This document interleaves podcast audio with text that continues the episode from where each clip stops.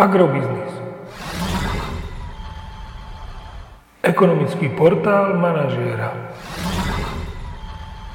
Prognóza cien agrokomodít pre 6. týždeň. Očakávané ceny na burze Matif na konci 6. týždňa. Pšenica 188 až 192 eur za tonu, kukurica 166 až 172 eur za tonu, repka 386 až 395 eur za tonu.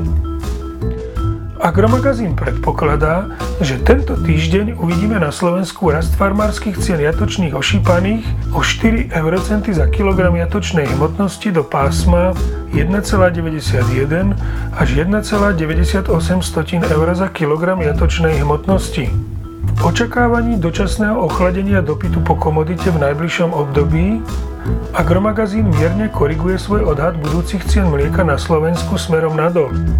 Februárová cena skorigovaná na 3,7% obsah tuku a 3,3% obsah bielkovín by mala byť 33,85 eur za 100 kg a cena korigovaná na reálny obsah mliečných zložiek by mala byť 34,2 eur za 100 kg.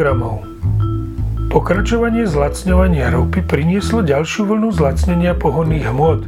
Predpokladáme, že slovenské čerpacie stanice tento týždeň znižia ceny benzínu Natural 95 na 1,285 tisícin eur za liter a ceny nafty na úroveň 1,17 eur za liter. Podrobnejšie informácie nájdete v aktuálnej prognóze na portáli Agrobiznis.